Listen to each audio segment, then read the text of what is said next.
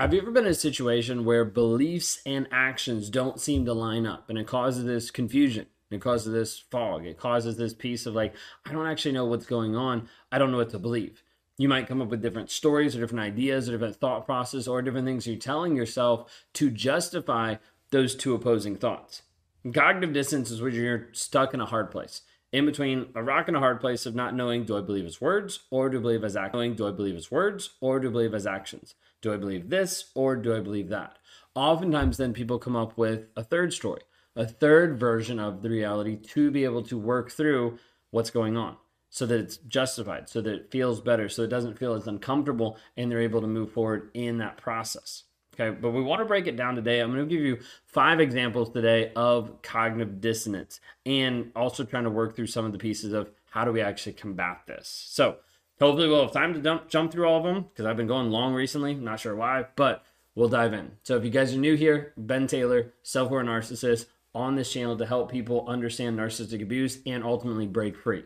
I help people break free from trauma bonds, from cognitive dissonance, from the rumination, the intrusive thoughts every single day. And we do that with the challenges that we focus on and the people that we coach. So, inside some of those challenges, you can access that at rawmotivations.com or you can grab a one on one with me so we can see if you're a good fit for some of the communities that we do offer. So, diving in, red flags in the relationship. Let's talk through some of this piece and let's talk through some of the aspect of cognitive dissonance. One of them is just ignoring these red flags. Okay, ignoring these red flags for the sake of love. And I want to talk to you about balancing love and reality. Okay, when we start ignoring red flags in relationship to hold on to this idea of a perfect partner, people will run into this where they're visioning and thinking like hey i'm going to find the perfect person. We're soulmates. We're connected. And you're deeply invested in this relationship. It can be hard especially when the narcissist is charming or and manipulative. You're like ah which do i actually believe? And you start thinking like hey this is the perfect person. Let me ignore the red flags. You see the difference? So you're like this is someone that uh, feels good that seems good but there's these things that keep popping up but i don't know they're fine. Let me let me go with this part Okay? It's trying to believe the one reality that you want versus the reality that's actually there. Getting to the place of dealing with the facts is better than dealing with the fiction or the emotion piece of like, wow, this feels so great. We're so connected. But in reality, you're ignoring red flags. Okay? Making everyone happy on vacation isn't easy. But you know what is? Going to Aruba. All you have to do is walk out your door to find pristine pools, relaxing white sand beaches, and an island teeming with outdoor activities that'll put a smile on any face. You won't just feel great, you'll all feel great, filled with a calmer, more peaceful vibe that radiates Aruba's warmth. And the best part is, it never fades. That's the Aruba effect. Plan your family trip at aruba.com. A lot of times people will ignore red flags in the relationship to keep the relationship going because it feels so good because it seems so amazing because the sex is so great. And so they continue going through, sacrificing different aspects of wait a second, there's red flags here that I'm ignoring. Okay. Oftentimes it's because you want to believe an idealized version of that person, even though their actions contradict it. Your mind starts to struggle to be able to reconcile the negative pieces with the positive pieces, the negative aspects with the positive perceptions of like, but it seems this way, he seems to act this way, and it puts you in this emotional turmoil. So you're going back and forth of like, I don't know what to believe. Like, this feels great. It doesn't feel great. Moves back and forth. Okay. Think of it this way like, you are stuck in a narcissistic relationship with someone, and you're stuck in this relationship, and you continue to stay with it with his reoccurring emotional manipulation over and over and over again. You might have got to the place where you convince yourselves, like, hey, their actions, the narcissist actions, are a result of stress, external factors. They're just struggling. They're going through an emotionally immature time. Rather than acknowledging the narcissistic patterns, rather than seeing, wait a second, this is a pattern, not just because they're tense, not just because they're stressed out at work because that hasn't always been there but this person has still shown up this way. Sometimes we see this with with people that struggle with like alcohol. They're like okay we just got to get this fixed. They get the alcohol fixed and then they're like wow they're still abusive. Yeah because the alcohol wasn't the problem. The alcohol was the cessation of the narcissistic tendencies underneath okay? So people experience cognitive dissonance because their desire for love and connection conflicts with the reality of the emotional manipulation and like, well, I don't want to admit that I'm being emotionally manipulated. So we'll just go with the aspect that it's love, that it's connection. Okay, this is a piece of people sacrifice and miss out on a lot of times. This piece of like, what do I believe? The love part or the reality piece? Getting clear with the facts is the step in the right direction. So that was number one. Number two is this aspect where you start to justify the mistreatment. Okay, this is rationalizing the unacceptable behavior in the relationship.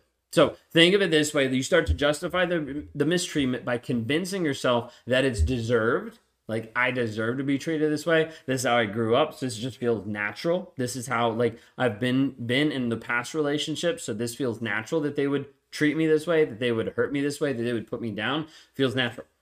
A lot of times when you come out of a narcissistic household, family, or previous relationship, you're already predisposed to get in with another toxic person. You're like, no, this person's completely different. And then you're with them for a year or so, and you're like, yeah, no, this is exactly the same. Just different different painting different mask but exactly the same person. You start to realize that you've justified the mistreatment over and over because you thought that it was deserved or you thought that it was something that um, was just normal for you uh, the other piece is that oh it's just temporary. Like this is just the piece we have to go through. This is the price we have to pay to get to the healthy relationship. We have to go through this stressful time this hard time this this really bad and negative time to be able to get to this good reality. That doesn't happen. So you're going to see this piece of like cognitive dissonance when your partner mistreats you.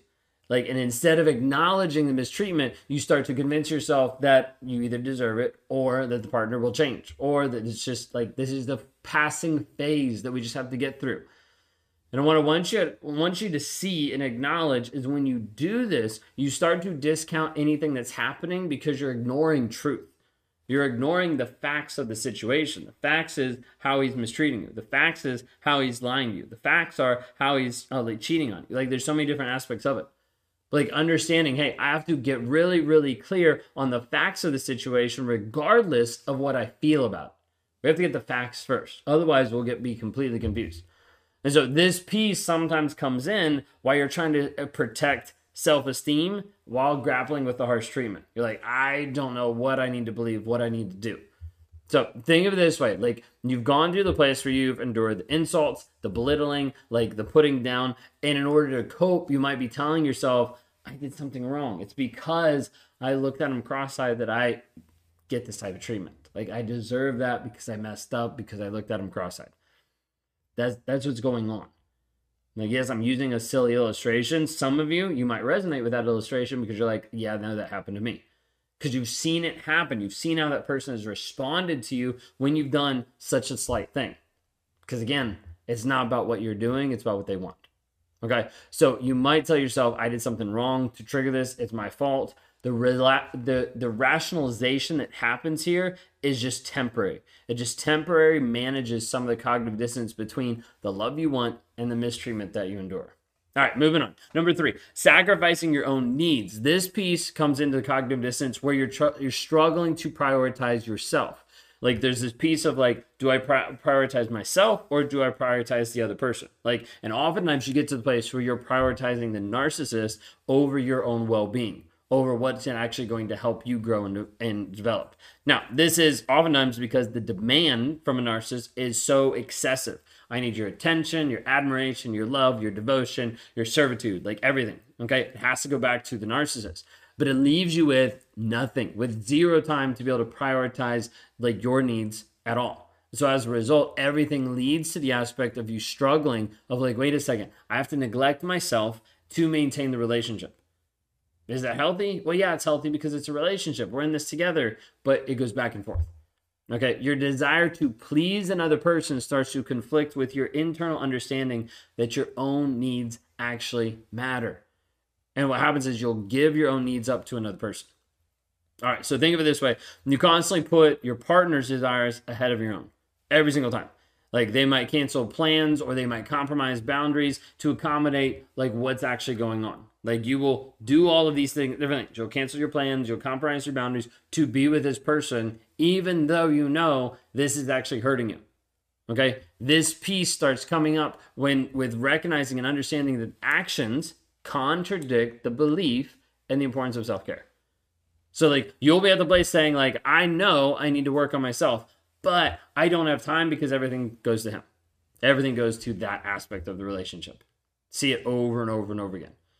All right, the other piece, uh, so number four, minimizing the emotional pain, downplaying it, putting this down. Like the emotional turmoil, the emotional pain is a struggle, but cognitive dissonance emerges here when you start to put it down, when you start to downplay, minimize. It's not that big of a deal to avoid confronting the harsh reality of a toxic relationship. This is why sometimes my videos are very harsh. I'm just like, he doesn't care because you need to wake you up needs you to see like, hey, the harsh reality that you're living in is actually real. This isn't a fairy tale. This isn't a dream. You're actually living in your own version of hell on earth. And until you see that, until you wake up to that, you will stay stuck. This is the piece that we're talking about here. Okay. So, in order to cope with the emotional turmoil, the duress that's caused by a narcissist, you start minimizing your own suffering it's not that bad. He hasn't hit me yet. At least I'm still alive. Like all these different pieces, you will start to justify in your head that it's okay. convincing yourself that the pain isn't as bad as what it actually feels. It's not as bad as someone else. It's not as bad as like this. It's not as bad as that. You'll start to minimize it. Downplaying your emotions, downplaying like all the different pieces in your life. And it happens where the narcissist does this to you, and then you start doing it to yourself. This is where it gets really real and where people get out of the relationship and they're still beating themselves up from their head. Because what the narcissist said has been ingrained in you so much that you don't think you're worth anything, that you don't have self esteem, that you don't have confidence anymore. You're like, I don't understand. How do I even get this back? Maybe you're at the place today where you've experienced a lot of emotional harm, duress, manipulation. And you might be telling yourself today, it's not that bad or other people have it much worse. When you minimize the things that are happening in your life, you sell yourself short of the life you actually could have. You start to think and feel that this is all that it's going to be.